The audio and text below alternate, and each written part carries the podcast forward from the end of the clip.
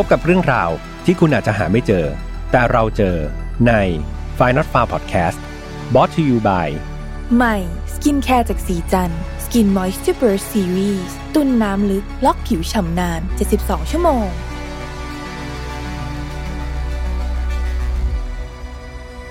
สวัสดีครับ ยินดีต้อนรับนะครับเข้าสู่ Final f i l e Podcast วันนี้คุณอยู่กับผมแฮมทัชพลเช่นเคยครับ เรามากันใน episode ที่ 94 แล้วนะครับ ก็เรียกว่าอีกแค่ 6 ตอนเท่านั้นนะครับ เราก็จะเข้าสู่ตอนที่ 100 ตอนนี้แอบบอกนิดนึงว่าเริ่มมีแผนที่จะทำตอนพิเศษแล้วแหละ เพียงแต่ว่ายังไม่ได้ทำนะ แต่ว่าเรียกว่า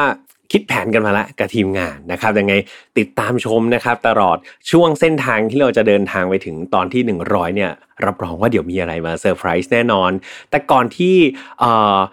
พี่แฮมจะไปเซอร์ไพรส์ทุกคนเนี่ยตอนนี้ถูกเซอร์ไพรส์เองนะครับล่าสุดมีเพื่อนๆนะครับที่น่ารักมากๆเลยส่ง fan art นะครับเข้ามาให้ก็ต้องขอขอบคุณนะครับ ขอขอบคุณออกรายการจริง ๆ เอาไปโชว์ในกลุ่มนานแล้วแหละ แต่ว่ากว่าตอนนี้จะออกก็ขออนุญาตออกอากาศนะครับ แล้วก็ขอบพระคุณสำหรับ fan art เดี๋ยวยังไงให้ทีมงาน insert รูปหล่อๆของพี่แฮมนะครับหล่อเรียกว่าอะไรหล่อกว่าตัวจริงมากๆเลยนะครับยังไงต้องขอบคุณมากๆยังกับหลุดมาจากลายเว็บตูนเลย เพื่อเป็นการตอบแทนนะครับทุกๆคนที่น่ารักแบบนี้เนาะแล้วก็หลายๆคนบอกว่านั่งฟังกันเป็นประจำเลยตั้งแต่ episode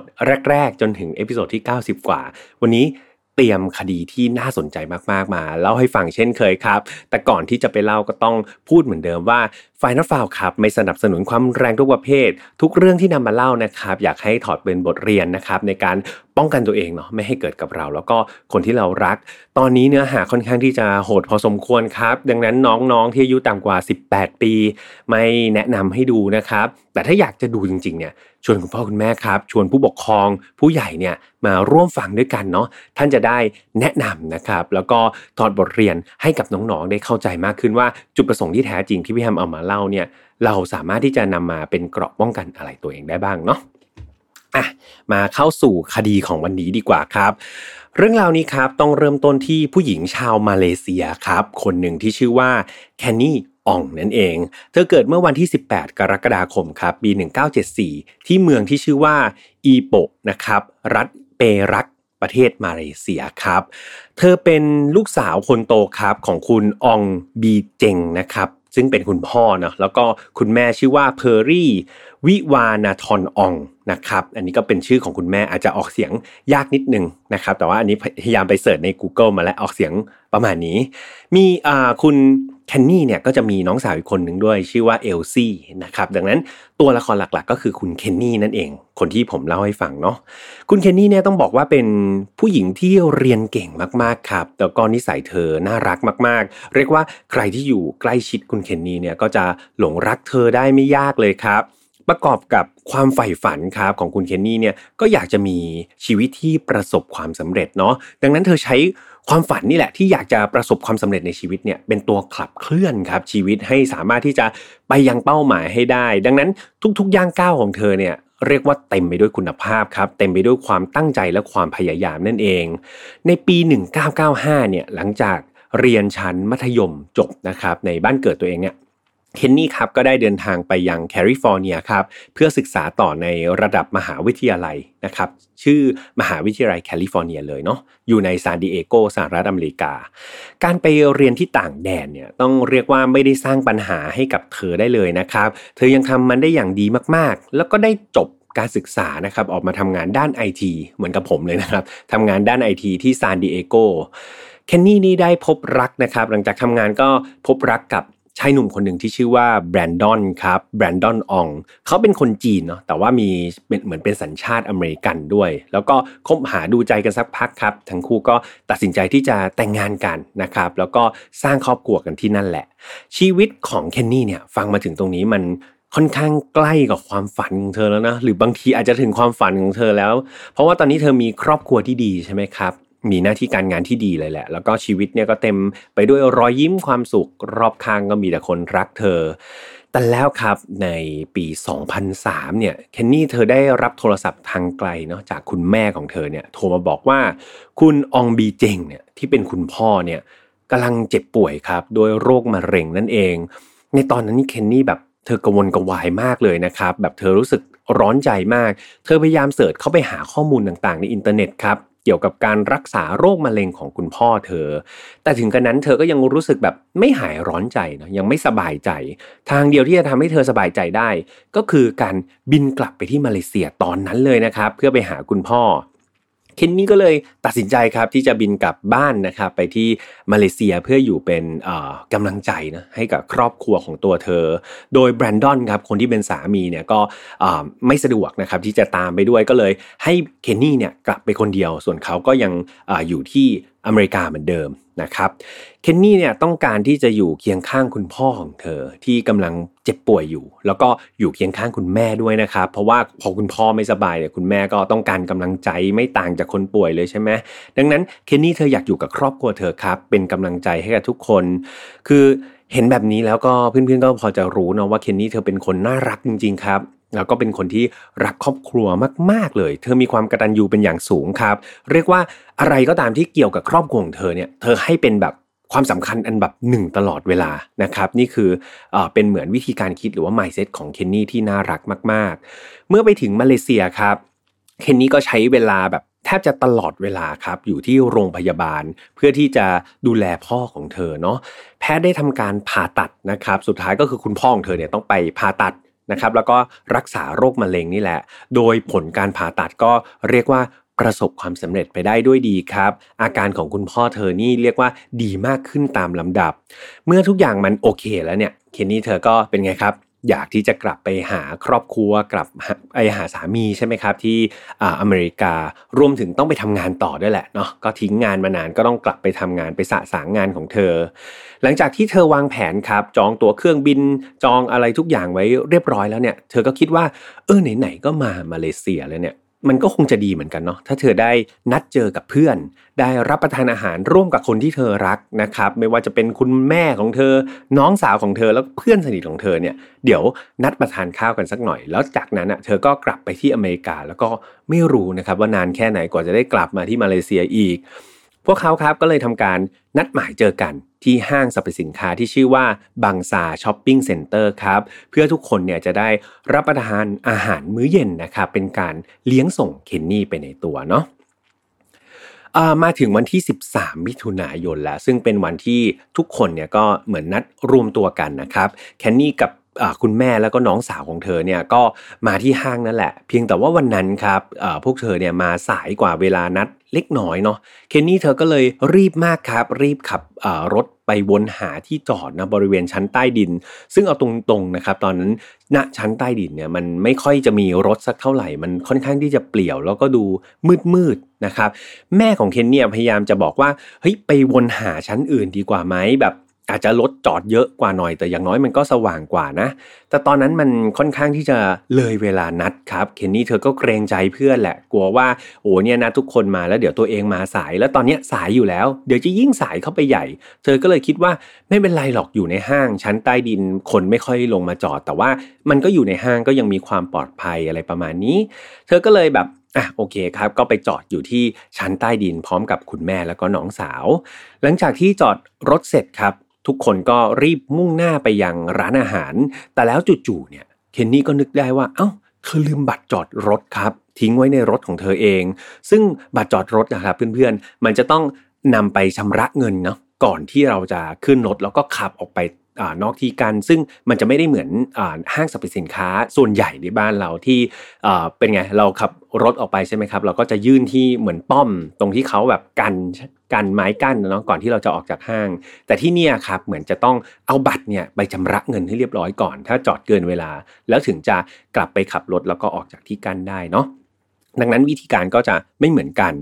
แต่สุดท้ายครับเคนนี่เธอก็ตัดสินใจว่าเอ้ย เดี๋ยวถ้าเดินกลับไปเอาบัตรจอดรถเนี่ย มันก็จะเสียเวลาเข้าไปใหญ่ครับ เธอก็เลยบอกไม่เป็นไร อย่างนั้นไปหาเพื่อนก่อน ไปรับประทานอาหารกันให้เสร็จก่อน แล้วเดี๋ยวตอนนั้นนะเธอค่อยกลับมาเอาบัตรจอดรถก็ได้ เวลาผ่านไปครับทุกคนได้พร้อมหน้าพร้อมตากันเนาะได้รับประทานอาหารค่ำที่มันเต็มไปด้วยความสุขจริง ๆ ครับ โดยเฉพาะเคนนี่เนี่ยเธอสบายใจมากนะเรื่องของคุณพ่อใช่ไหมดีขึ้นแล้ว แล้วตอนนี้เธอก็ถูกรายล้อมไปด้วยคนที่เธอรักนะครับ คนที่เธอคิดถึงมากๆเนี่ยอยู่ร้อมเธอหมดเลยนะครับ ก็เรียกว่าเป็นบรรยากาศที่ดีมากๆ ทุกคนครับพูดคุยกันอย่างสนุกสนาน จนลืมตัวครับว่าเฮ้ยตอนนี้เวลามันผ่านไปแล้วจนเริ่มจะมืดค่ำแล้ว ตอนนั้นเคนนี่ก็สังเกตด้วยครับว่าคุณแม่ของเธอก็ดูที่จะเริ่มที่จะเหนื่อยนะครับแล้วก็เริ่มที่จะง่วงแล้วแหละก็คนมีอายุใช่ไหมครับให้อยู่ดึก ๆ บางทีท่านก็ไม่ไหวเหมือนกัน แต่ว่าตัวเธอเองครับยังรู้สึกว่าเฮ้ยยังอยากเมาส์มอยกับเพื่อนอยู่เลย ยังอยากคุยกับเพื่อนอยู่เลย เคนนี่ก็เลยตัดสินใจครับ บอกว่าเดี๋ยวเธอเนี่ยจะไปส่งคุณแม่ที่รถก่อน แล้วก็ให้คุณแม่กับน้องสาวเนี่ยกลับบ้านไปก่อนนะ เดี๋ยวเธอจะย้อนกลับมาคุยกับเพื่อนๆกันต่อครับ เพื่อที่แบบเดี๋ยวคุยเมาส์มอยกันอีกสักนิดสักหน่อยแล้วก็เดี๋ยวเธอติดค่อยติดรถเพื่อนกลับบ้านไปอะไรประมาณนี้ ดังนั้นครับทั้งเคนนี่คุณแม่แล้วก็เอลซี่ที่เป็นน้องสาวก็เลยเดินตรงไปยังจุดที่เป็นจุดเหมือนเก็บเงินค่าจอดรถแบบอัตโนมัตินะครับ และตอนนั้นเองเคนนี่ก็นึกขึ้นได้ว่า เออ ลืมไปเลยนี่นาว่าลืมบัตรจอดรถไว้ในรถอีกทีหนึ่ง ดังนั้นถ้าไม่มีบัตรจอดรถนะครับ เธอก็ไม่สามารถที่จะชำระเงินได้เนาะเคนนี่ก็เลยบอกว่าให้คุณแม่กับน้องอะรอตรงนี้แหละไม่เป็นไรเดี๋ยวเธอรีบวิ่งไปที่รถเนาะแล้วก็เดี๋ยวจะรีบกลับมาทันทีเลย ตอนนั้นคุณแม่ของเคนนี่ครับอยากที่จะเดินไปเป็นเพื่อน บอกว่าเออไหนๆก็จะเดินไปเป็นเพื่อน แต่ว่าเธอเนี่ยเกิดเจ็บ บริเวณข้อเท้านะครับในตอนนั้น แล้วก็เธอก็ค่อนข้างจะที่จะเหนื่อยมากๆ เลยกว่าจะเดินไปกว่าจะเดินกลับอ่าเธอก็เลยแบบอะไม่เป็นไรถ้าเคนนี่อยากจะไปเดี๋ยวเธอรอตรงนี้นั่นทำให้เอลซี่อะครับคนที่เป็นน้องสาวก็เลยต้องอยู่กับคุณแม่ไปด้วยเนาะเป็นเพื่อนคุณแม่อีกคนหนึ่งเอาจริง ๆ จากจุดนะครับเพื่อนๆที่เป็นจุดจ่ายเงินอัตโนมัติเนี่ยกับจุดที่เป็นจุดที่เคนนี่จอดรถนะครับ มันก็ห่างกัน สักระยะหนึ่งแหละ แต่ไม่ไม่ได้ห่างกันมาก ก็คือ ตีซะว่าถ้าไปแล้วก็กลับเนี่ยสักสินาทีไม่ควรเกินเนาะก็น่าจะกลับมาได้แล้ว แต่ปรากฏว่าเวลาผ่านไปเกือบจะ 20 นาทีครับเคนนี่ก็ยังไม่กลับมาสักที เอลซี่นะครับที่เป็นน้องสาวแล้วก็คุณแม่เนี่ยก็เริ่มที่จะไม่สบายใจใช่ไหมครับ เริ่มที่จะกระวนกระวาย แล้วก็เริ่มโทรหาเคนนี่แล้วครับว่าเฮ้ยเกิดอะไรขึ้นหรือเปล่า ปรากฏว่าโทรศัพท์มือถือของเธอ ปิดครับ แล้วก็เข้าสู่ระบบรับฝากข้อความ ตอนนั้นครับคุณแม่ที่ชื่อว่าเพอร์ลี่เนี่ยแล้วก็น้องสาวเนี่ยก็เลยรีบครับเดินไปยังลานจอดรถในจุดที่รถของพวกเขาจอดอยู่ แต่ปรากฏว่ารถของเคนนี่หายไปแล้วครับเพื่อนๆ มันหายไป มันไม่ใช่อะไรที่ปกติแน่นอนครับ แบบนี้เพราะว่ารถของเธอหายไปไหนล่ะทำไมแบบถึงรถถึงหายไปได้และที่สำคัญคือ เคนนี่เคนนี่หายไปไหนครับเพอร์ลี่แล้วก็เอลซี่ครับคนที่เป็นแม่แล้วก็น้องเนี่ยรีบกลับไปที่ร้านอาหารเลยนะครับเพื่อบอกเรื่องนี้ให้กับเพื่อนๆของเคนนี่ทุกคนรู้ แน่นอนว่าทุกคนตกใจมากครับ แล้วก็พยายามที่จะโทรศัพท์หาเธอตลอดเวลา แต่ก็เหมือนเดิมครับ มือถือของเคนนี่ปิดอยู่ครับ แล้วก็ไม่ถูกเปิดออกมาเลย พวกเขาได้ติดต่อไปยังห้างสรรพสินค้า เพื่อขอดูกล้องวงจรปิดครับ อย่างที่บอกไปนะครับเพื่อนๆจอดรถในห้างมันก็ยังมีกล้องวงจรปิดเนาะคอยจับภาพอยู่ และภาพที่เห็นครับ มันทำให้ทุกคนเนี่ยตกใจนะครับเป็นอย่างมาก พวกเขาเห็นรถยี่ห้อโปรตอนครับ รุ่นเทียร่าของเคนนี่เนี่ยขับออกไปครับ จากจุดจอดรถเนี่ยขับออกไปด้วยความเร็วสูงเลยนะ จนรถคันนั้นครับ มันพุ่งชนที่กั้นนะครับ พุ่งชนที่กั้นออกไป แล้วก็กระเด็นแบบที่กั้นนี่กระเด็นออกไปเลยนะ แล้วก็รถก็ขับหนีไปอย่างรวดเร็วครับ ที่น่ากลัวที่สุดครับเพื่อนๆ คือกล้องมันมีความชัดระดับหนึ่งเนาะเขาซูมเข้าไปดูเนี่ย ปรากฏว่าคนที่ขับรถเป็นผู้ชายครับ ไม่ใช่เข็นนี่ เกิดอะไรขึ้นล่ะครับ ตอนนี้ไม่ใช่เรื่องดีแน่ตอนนี้คุณแม่ของเคนนี่ครับ ได้โทรแจ้งเจ้าหน้าที่ตำรวจทันทีหลังจากเหตุการณ์นั้นครับ และทุกคนเนี่ยก็พร้อมใจที่จะช่วยกันขับรถนะครับ ตามเมืองนี่แหละวนหานะครับเพื่อสอดส่องดูเผื่อจะเจอรถของเคนนี่จอดอยู่ที่ไหนสักที่หนึ่ง อีกคนหนึ่งครับที่ต้องรับรู้ข่าวนี้นะครับ ข่าวที่ไม่ดีนี้ก็คือแบรนดอนครับสามีของเคนนี่นั่นเอง เขาเองเนี่ยพยายามที่จะโทรหาเคนนี่ครับ แต่ว่าโทรไม่ติดนะคือเขาอยู่อเมริกาเขาก็ไม่รู้หรอกว่าตอนนี้เคนนี่ทำอะไรอยู่เขาก็เลยโทรหาเคนนี่ปรากฏว่าโทรไม่ติดเขาก็เลยโทรไปหาคุณแม่ของเคนนี่แทนครับ เมื่อแบรนดอนโทรมาเนี่ยก็เขารู้เรื่องราวทั้งหมดครับ หลังจากที่โทรเข้าเครื่องคุณแม่ แล้วก็มีคนเล่าให้เขาฟังนี่แบบแบรนดอนนี่แทบจะคุมตัวเองไม่อยู่เลยครับเขาสติแตกมากๆเขารู้สึกแบบเรื่องราวนี้มันเกิดขึ้นได้ยังไงกับภรรยาของเขา หลังจากทุกคนครับพยายามวนหา รถของเคนนี่จนเกือบจะเช้าเลยนะครับ ก็ไม่พบร่องรอยครับของรถเคนนี่เลยแม้แต่น้อย ครอบครัวของเคนนี่ครับได้ติดต่อไปยังสมาคมคนจีนมาเลเซียนะครับที่นั่นเพื่อขอความช่วยเหลือในการกระจายข่าวครับให้มากขึ้น ให้ประชาชนทั่วไปเนี่ยช่วยกันเป็นเบาะดูเนาะว่ามีอะไรที่เป็นเบาะแสหรือเปล่า หรือว่าแจ้งเข้ามาถ้าเกิดเห็นรถยนต์ทะเบียนนี้ลักษณะนี้หรือว่าเจอคนที่คล้ายๆกับเคนนี่ครับก็ให้ช่วยแจ้งข่าวเข้ามาหน่อย เรื่องราวนี้มันเลยกลายเป็นข่าวใหญ่ครับที่พูดถึงไปทั้งเมือง ประชาชนหลาย ๆ คนครับช่วยกันออกตามหามีเจ้าหน้าที่ตำรวจครับ หลายคนเลยนะ ช่วยกันระดมพลครับ ออกไปตามหาจุดต่าง ๆ แทบทั้งวันทั้งคืน แต่เวลาผ่านไป ยังไม่มีสัญญาณการพบตัวของเคนนี่เลยแม้แต่น้อยครับ เปรียบเสมือนว่าเธอเนี่ยอยู่ ๆ ก็หายแวบไปจากโลกใบนี้เลย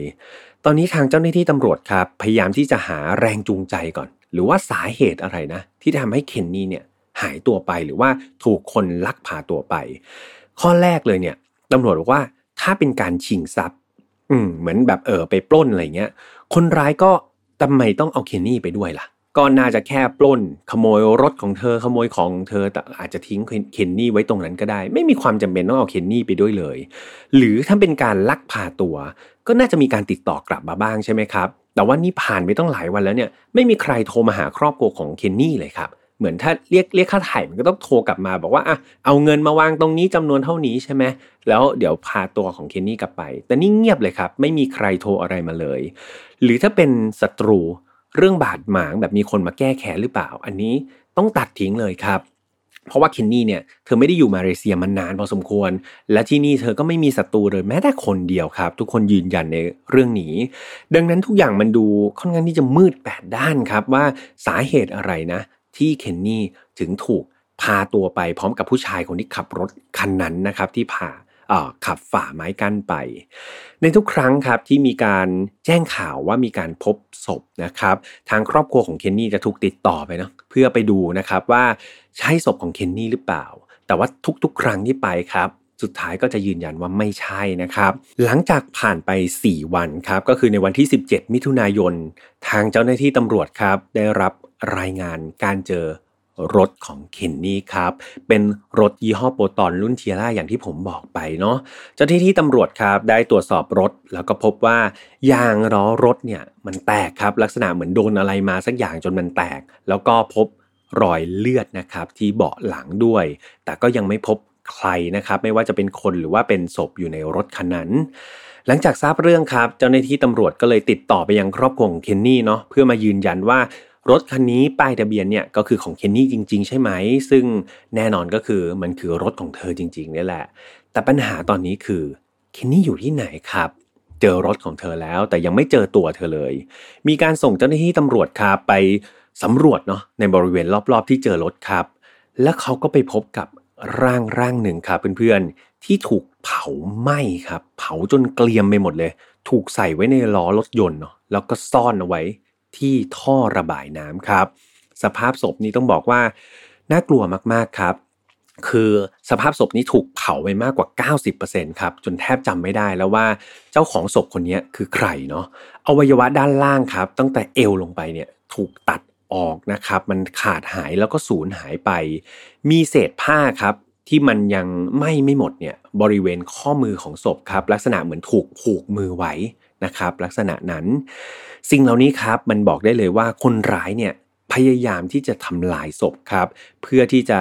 ไม่ให้สามารถระบุตัวตนของศพคนนี้ได้เนาะข่าวนี้มันน่ากลัวมากๆครับ มันถูกแพร่กระจายไปในเมืองอย่างรวดเร็ว เพราะว่าสภาพศพมันค่อนข้างที่จะสะเทือนขวัญจริง ๆ ตำรวจได้เชิญครอบครัวครับ แล้วก็เพื่อนสนิทของเคนนี่เนี่ยไปที่โรงพยาบาลเนาะหลังจากที่เขาเก็บกู้ศพเนี่ยไปตรวจสอบดูครับว่าศพนี้ใช่ศพของเคนนี่หรือเปล่า และใช้เวลาไม่นานครับ เอลซี่น้องของเคนนี่เธอก็กลั้นน้ำตาไม่ไม่อยู่ครับ พร้อมกับยืนยันว่า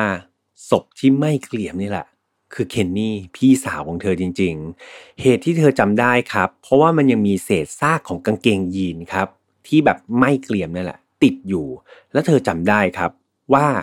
กางเกงยีนเนี้ยคือกางเกงยีนของเธอนะซึ่งเคนนี่เนี่ยยืมเธอไปใส่ในวันนั้นนั่นเองครับ นอกจากนี้ยังมีการ นำร่างนี้ครับไปตรวจสอบทางทันตกรรมเนาะแล้วก็ตรวจสอบ DNA เพิ่มเติมด้วย ซึ่งผลทั้งหมดก็สรุปออกมาว่าคือเคนนี่จริง ๆ ครับเพื่อนๆ นอกจากนี้ยังพบว่าก่อนเสียชีวิตครับเคนนี่ได้ถูกล่วงละเมิดทางเพศอย่างทารุณด้วยนะครับ ตอนนี้เจ้าหน้าที่ตำรวจเนี่ยต้องการหลักฐานเนาะหรือว่าต้องการพยานในการไปตามล่า ฆาตกรชั่วนะครับที่พรากชีวิตอันสดใสของเคนนี่ไป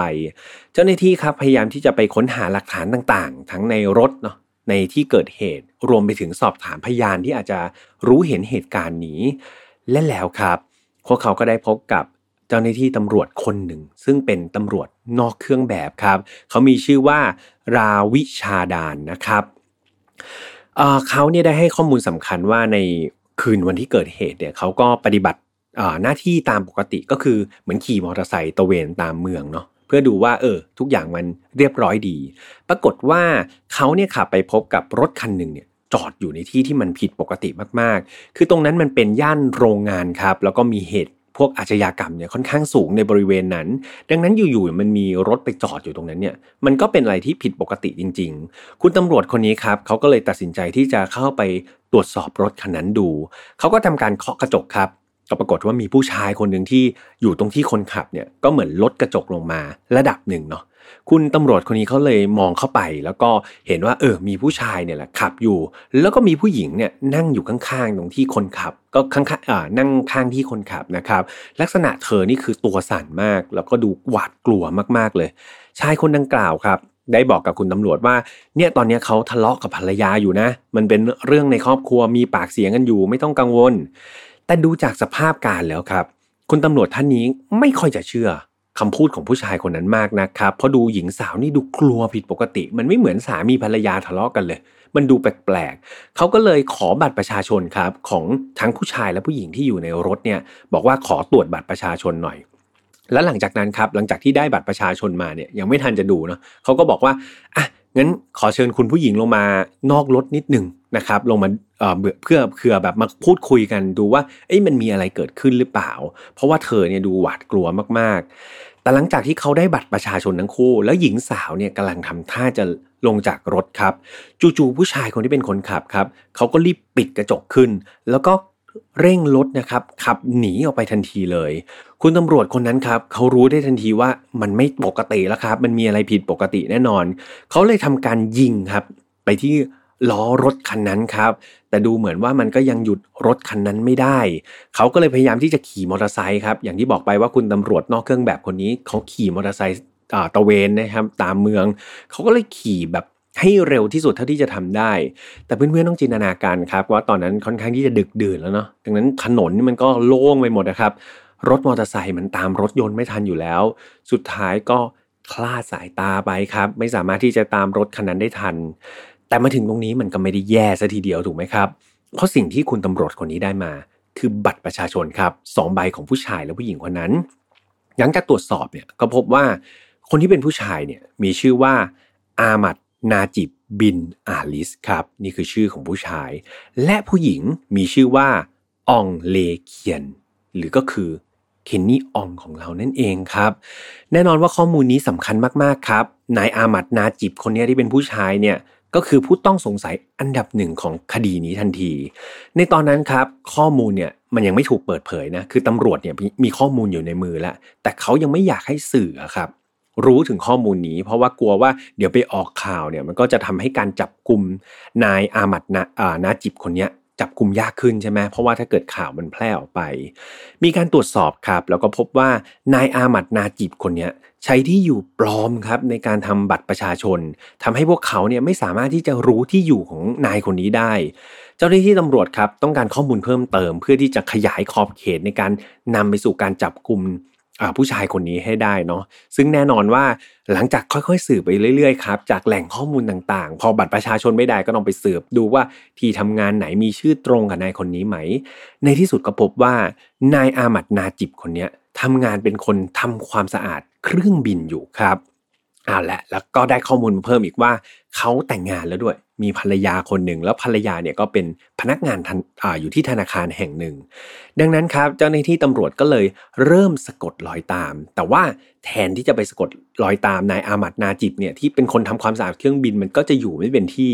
ก็เลยเลือกที่จะไปสะกดรอยตามภรรยาแทนครับเพราะว่าทำงานที่ธนาคารก็จะเป็นหลักเป็นแหล่งกว่าเนาะหลังจากที่สะกดรอย ตามภรรยาไปเนี่ยก็ไปถึงบ้านได้สำเร็จครับ ไปถึงบ้านนายอามัดนาจิบคนนี้ละ แต่ว่ายังไม่เจอตัวเขาครับตำรวจต้องทำการซุ่มเนาะแล้วก็รอจนกระทั่งผ่านไปถึง 4 วันเลยนะครับเพื่อนๆ ในที่สุดก็เจอนายอามัดนาจิบเนี่ยเดินลงจากรถแท็กซี่ครับแล้วก็เดินขึ้นไปที่บ้าน นี่คือจังหวะที่ดีที่สุดแล้วครับ ในการจับกลุ่มเขา เจ้าหน้าที่ตำรวจก็เลยรีบอ่าแสดงหมายหมายจับนะครับ แล้วก็จับกลุ่มเขาทันที นายอามัดนาจิบครับ ถูกนำตัวไปสอบสวนต่อที่สถานีตำรวจนะครับ แล้วก็ตอนนี้ใบหน้าของเขาก็เรียกว่าอยู่บนหน้าหนังสือพิมพ์หน้าหนึ่งทุกฉบับเลยครับ ภายนอกเนี่ยต้องบอกเพื่อนๆว่านายอามัดนาจิบคนนี้ ดูเป็นผู้ชายที่สุดแสนธรรมดาครับ ไม่มีพิษไม่มีภัย แถมคนรอบข้างเนี่ยก็ยังบอกว่าเขานี่เป็นคนดีนะ ชอบช่วยเหลือสังคมแล้วก็ชอบอ ช่วยกิจกรรมทางศาสนาอยู่ตลอดนะครับ ในระหว่างที่สอบสวนเนี่ยนายอามัดนาจิบคนนี้ก็มีลักษณะที่นิ่งสงบมากๆครับ เขาไม่แสดงอาการตื่นกลัวหรือว่าโวยวายอะไรออกมาสักนิดเดียวเลย แถมเขาเนี่ยก็ไม่พูดครับ คือถามอะไรก็ไม่พูด แล้วก็ไม่ยอมรับอะไรเลยสักอย่าง จนกว่าตำรวจเนี่ยจะเอาหลักฐานครับ หรือว่าเอาอะไรที่มันมัดตัวข้อมูลที่มามัดตัวเขาได้จริง ๆเขาถึงจะยอมรับในเรื่องนั้นๆตำรวจครับได้กองหลักฐานทั้งหมดเลยเนาะ ทั้งบัตรประชาชนของเขาบัตรประชาชนของเคนนี่ประกอบกับหลักฐานต่างๆ เนี่ยมันไม่มีอันไหนเลยที่ไม่ชี้ตัวไปที่เขาครับ มันชี้ตัวไปที่นายอามัดนาจิบทั้งหมดเลย และนั่นเองครับทำให้เขายอมรับสารภาพครับว่าเขาได้ลักพาตัวและฆาตกรรมเคนนี่ด้วยตัวเขาเอง ในวันที่ 21 กรกฎาคมครับ นายอามัดนาจิบคนนี้ได้ถูกนำตัวไปบันทึกคำรับสารภาพครับที่ศาล และนี่คือเหตุการณ์ทั้งหมดในวันนั้นจากปากคำของนายอามัดนาจิบนะครับ ในตอนนั้นครับนายอามัดนาจิบเนี่ยได้เล่าว่าเขาเนี่ยเห็นเคนนี่โดยบังเอิญครับและดูเหมือนเธอเนี่ยพยายามที่จะยื่นตัวคือเธอเนี่ยยืนอยู่นอกรถนะครับแล้วก็ยื่นตัวเหมือนไปพยายามจะไปหาอะไรสักอย่างในรถ ตอนนั้นเนี่ยมันเปลี่ยวคนมากๆครับ มันไม่ค่อยมีคนเขาก็เลยฉวยโอกาสผลักเคนนี่ครับเข้าไปในรถ แล้วก็ใช้มีดเนี่ย ขู่เธอครับ ให้เธอเนี่ยย้ายจากที่นั่งคนขับไปอยู่ที่นั่งข้างเอ่อไปอยู่ที่นั่งข้างๆแทน หลังจากนั้นครับนายอามัดคนนี้ก็ขึ้นไปนั่งตรงที่คนขับนะครับ แล้วก็ขับรถออกไปโดยชนที่กั้นออกไปเลย ตลอดที่เขาขับรถครับเขาได้ใช้มีดเนี่ยขู่เคนนี่อยู่ตลอดเวลา พร้อมกับบอกว่าเขาจะฆ่าเธอทันทีนะ ถ้าเกิดเธอส่งเสียงดัง หรือว่าเธอทำท่าขัดขืนเขาครับ เลือกที่จะขับรถไปยังบริเวณย่านโรงงานอย่างที่ผมบอกเนาะที่เป็นเขตอาชญากรรมสูงๆ เพราะว่าตรงนั้นเนี่ยมันไม่ค่อยจะมีคนอยู่ครับ แต่แล้วก็ดันไปเจอกับเหตุการณ์คุณตำรวจนอกเครื่องแบบคนนั้นไงครับ ที่มาเจอเขาพอดีทำให้เขาเนี่ยต้องขับรถหนีครับ ไปยังแถวๆสถานที่ก่อสร้างอีกที่หนึ่งแทน ในตรงนั้นครับมันก็เปลี่ยวคนครับ ไร้ผู้คนนายอามัดนาจิบก็เลยลงมือล่วงละเมิดทางเพศเคนนี่ครับอย่างโหดเหี้ยม หลังจากนั้นครับเขาก็ยังเปลี่ยนสถานที่ครับก็คือขับรถไปอีกที่เปลี่ยวๆอีกที่หนึ่งซึ่งเปลี่ยวกว่าเดิมซะอีก แล้วก็ทางการล่วงละเมิดทางเพศเคนนี่ซ้ำอีกนะครับ เมื่อเขาได้สิ่งที่เขาอยากจะทำหมดแล้วเนี่ยนายอามัดนาจิบครับ ก็ได้ใช้มีดที่ใช้ขู่เคนนี่เนี่ยเสียบเข้าไปที่ท้องเคนนี่ถึง 2 ครั้งนะครับจนเลือดของเธอเนี่ยไหลออกมาเป็นจำนวนมาก จากนั้นครับเขาได้ลากตัวเคนนี่ออกมาจากรถ เพื่อต้องการที่จะ กำจัดศพครับแล้วก็เขาก็พยายามมองหานะว่าเขาเนี่ยจะเอาศพเคนนี่ไปไว้ที่ไหนดี เขาก็มองไปเห็นท่อระบายน้ำนี่แหละครับ พอดีอยู่ตรงนั้นเลย เขาก็เลยทำการรัดมือเคนนี่ไว้ด้วยเศษผ้านะครับ ก่อนที่จะลากเธอไปยังท่อระบายน้ำในตอนนั้นเองครับเพื่อนๆ ปรากฏว่านายอามัดนาจิบแล้วก็เคนนี่เนี่ยได้ยินเสียงละหมาดครับ ดังมาจากมัสยิดที่อยู่แถวๆนั้นแหละ ตอนนั้นครับเคนนี่เธอก็พยายามจะร้องขอชีวิตนะ ร้องขอชีวิตนายอามัดนาจิบ เธอบอกว่าเนี่ยเธอรู้นะว่านายอามัดนาจิบเนี่ยต้องการที่จะกลับบ้านไปละหมาดทำไมไม่กลับบ้านไปล่ะ ไปละหมาดสิเออ มันดีกับสิ่งที่แบบเธอนับถือนะ อะไรประมาณนี้ สุดท้ายครับ นายอามัดนาจิบคนนี้ ก็เชื่อเคนนี่จริง ๆ ครับ เขาได้กลับบ้านไปนะครับ แล้วก็ ทิ้งเคนนี่ไว้อย่างนั้นเลยครับ ไว้ที่ท่อระบายน้ำโดยที่ไม่ได้แก้มัดเชือก ไม่ได้เออไม่ได้แก้มัดผ้าที่มือเธอนะครับ ผ่านไปหนึ่งวันครับเกือบเกือบหนึ่งวันเนี่ยนายอามาดนาจิบคนนี้ก็ได้กลับมาหาเคนนี่อีกครั้งหนึ่งครับ กลับมายังสถานที่เดิมนี่แหละ แล้วเขาก็พบว่าเคนนี่ได้เสียชีวิตไปแล้วครับ จากการเสียเลือดเป็นจำนวนมาก นายอามัดนาจิบครับก็เลยเห็นว่าเคนนี่เนี่ยเสียชีวิตไปแล้ว เขาเลยต้องการที่จะทำลายศพครับ เขานำร่างของเธอครับ ไปยัดลงในล้อรถยนต์เนาะแล้วก็ทำงานทำการราดน้ำมันนะครับ แล้วก็เผาเธอในท่อระบายน้ำนั่นเองคำสารภาพเหล่านี้ครับ มันสร้างความสะเทือนใจให้กับทุกคนมากๆครับ โดยเฉพาะครอบครัวของเคนนี่ที่มานั่งฟังอยู่ในศาลวันนั้น พวกเขาทั้งโกรธครับ แล้วก็กลั้นน้ำตากันไม่อยู่กันเลยทีเดียว จากเหตุการณ์นี้ครับทางศาลก็เห็นแล้วว่านายอามัดนาจิบเนี่ยมีความต้องการที่จะล่วงละเมิดทางเพศเคนนี่เป็นอย่างมากครับ คือไม่ว่าจะเจอตำรวจนอกเครื่องแบบ ไม่ว่าจะเจอแบบโดนยึดบัตรหรือว่าอะไรก็ตามเนี่ย เขาไม่เลิกล้มแผนการของเขาครับ เหมือนเขาตั้งหน้าตั้งตาแล้วก็ตั้งเป้าแล้วว่าเขาจะต้องทำการล่วงละเมิดเคนนี่ให้ได้ แล้วก็เขาจะทำมันจริง ๆ ก็เป็นอะไรที่น่ากลัวจริง ๆ นะครับวันที่ 15 กันยายนครับ นายอามัดนาจิบก็ถูกนำตัวไปขึ้นศาลเพื่อพิจารณาคดี และเขาก็ได้รับข้อหาล่วงละเมิดทางเพศ และก็ฆาตกรรมเคนนี่ ในที่สุดก็ได้มีการตัดสินครับ โทษออกมาก็คือการประหารชีวิตนะครับ โดยการแขวนคอ ทางทนายของนายอามัดนาจิบเนี่ยก็พยายามที่จะยื่นอุทธรณ์นะขอความเมตตารวมถึงมีการเขียนจดหมายไปขอความกรุณาจากสุลต่านด้วยนะครับ แต่ทั้งหมดที่ว่ามาเนี่ยมันไม่สำเร็จครับ ในที่สุดวันที่ 23 กันยายนปี 2016นายอามัดนาจิบครับอายุ 40 ปีในตอนนั้นเนี่ยก็ถูกประหารชีวิตโดยการแขวนคอไปนะครับ ก็เป็นอันจบคดีที่น่าเศร้าวันนี้ไปครับเพื่อนๆ ฟังแล้วน่าเศร้ามากๆครับ ตอนที่ผมทำคดีนี้ก็รู้สึกว่าเป็นอะไรที่น่าเศร้าแล้วก็หดขู่เนาะถ้าเราเป็นคนที่รู้จักเคนนี่หรือว่าเป็นคนในครอบครัวเคนนี่เนี่ยก็จะเห็นว่าตั้งแต่เด็กเธอมีคุณภาพชีวิตในการที่จะใช้คุณภาพชีวิตของตัวเองเนี่ยค่อนข้างสูง เพราะเธอมีความฝันครับ เธอตั้งใจมาก เธอพยายามเป็นอย่างมากที่จะทำมันให้ถึงความฝัน และเธอมันทำมันได้สำเร็จครับ ทำมันได้ดี ชีวิตของเธอ ความเหนื่อยยากความพยายามทุกอย่างของเธอเนี่ยมันแบบสำเร็จผลแล้วตอนเนี้ยเธอแค่เสพความสุขกับมันครับ ใช้ชีวิตด้วยรอยยิ้มกับมัน แต่ทุกอย่างมันถูกทำลายลงครับ ถูกทำร้ายด้วยคนคนหนึ่งเท่านั้นเอง เพียงแค่เขาต้องการที่จะล่วงละเมิดทางเพศเธอครับ ฟังแล้วมันเป็นเหตุผลที่รับไม่ได้แบบมาก ๆนะครับ ก็เป็นอะไรที่น่าเศร้าครับ ฟังแล้วก็เศร้าใช่ไหมครับเพื่อนๆผมก็รู้สึกเศร้าจริง ๆ แต่ว่าเราฟังแล้วมันต้องได้อะไรสักอย่างหนึ่ง ซึ่งวันนี้หนึ่งอย่างเลยในที่ผมแวบเข้ามาในหัวเลย แล้วก็รู้สึกเลยครับว่าอยากจะเอามาแชร์เพื่อนๆก็คือเรื่องของการจอดรถครับ เพราะว่าเราจะเห็นว่าสาเหตุที่สำคัญเลยทำให้เกิดเหตุนี้ก็คือการไปจอดรถในที่ไม่ปลอดภัยของเคนนี่ใช่ไหมครับ ดังนั้นผมมีข้อมูลดีๆจาก m a c y b l o g c o m ครับ ก็เอามาแชร์ให้เพื่อนๆฟัง โดยเฉพาะเพื่อนๆที่เป็นผู้หญิงเนาะ เข้าใจว่ามีเพื่อนๆผู้หญิงหลายท่านนะครับ ที่ฟังไฟล์นอตฟาวอยากให้ฟังไว้เนาะอย่างน้อยเป็นประโยชน์กับตัวเองครับ เราลองทำดูพี่อมเชื่อว่ามันจะเป็นประโยชน์กับเราจริง ๆ ส่วนผู้ชายก็ประมาทไม่ได้นะครับ ในยุคสมัยนี้ไม่ว่าผู้หญิงผู้ชายอันตรายเท่ากันครับ แต่ว่าผู้หญิงอาจจะสู้แรงผู้ชายไม่ได้ประมาณนี้ ก็อยากให้ระวังมากกว่าผู้ชายนิดหนึ่งละกันนะครับ งั้นเรามาฟังข้อควรระวังในการจอดรถกันดีกว่าเนาะเขาบอกข้อหนึ่งครับให้เราทำการขับรถสำรวจรอบๆก่อนครับในบริเวณที่เราต้องการจะจอด คือเขาบอกว่าเวลาเรา เข้าไปอยู่ในห้างครับหรือว่าสถานที่ต่างๆเนี่ยถ้าเป็นไปได้ครับเขาอยากให้เราสำรวจก่อนรอบๆนะครับขับรถดูว่าในบริเวณที่เราจอดเนี่ยมันดูรับตาคนหรือเปล่า หรือว่าเฮ้ยใคร ๆ ก็จอดกัน คือถ้าเป็นห้างฮิตฮิตแบบพารากอนเอยเซนทันเวิลด์เอยพวกนี้ก็ห้างคนเยอะอยู่แล้ว อันนี้ก็ไม่เป็นไรถูกไหมครับ แต่ว่าถ้าห้างที่เราไม่เคยไปเลย หรือว่าห้างตามต่างจังหวัดเนี่ยวนดูสักนิดหนึ่งครับว่า ในจุดที่จอดรถเนี่ยมันมีจุดไหนที่คนนิยมไปจอด เราก็พยายามไปจอดตรงนั้น จุดไหนที่มันเปลี่ยวก็อย่าไปจอดมันนะครับ ถ้าเป็นไปได้เนาะข้อ 2 ครับอันนี้สำหรับคุณสุภาพสตรีโดยเฉพาะก็คือ ถ้ามันมี lady parking ครับก็ไปจอดที่ lady parking ก็จะปลอดภัยมากยิ่งขึ้นเนาะเพราะว่าหลาย ๆ หลาย ๆ ครั้งครับบริเวณที่เป็น lady parking เนี่ยเขาก็จะมีการจัดเหมือนเวรยามมากขึ้น มีการดูแลที่มันรัดกุมมากขึ้นนะครับ ดังนั้นคุณผู้หญิงคนไหนที่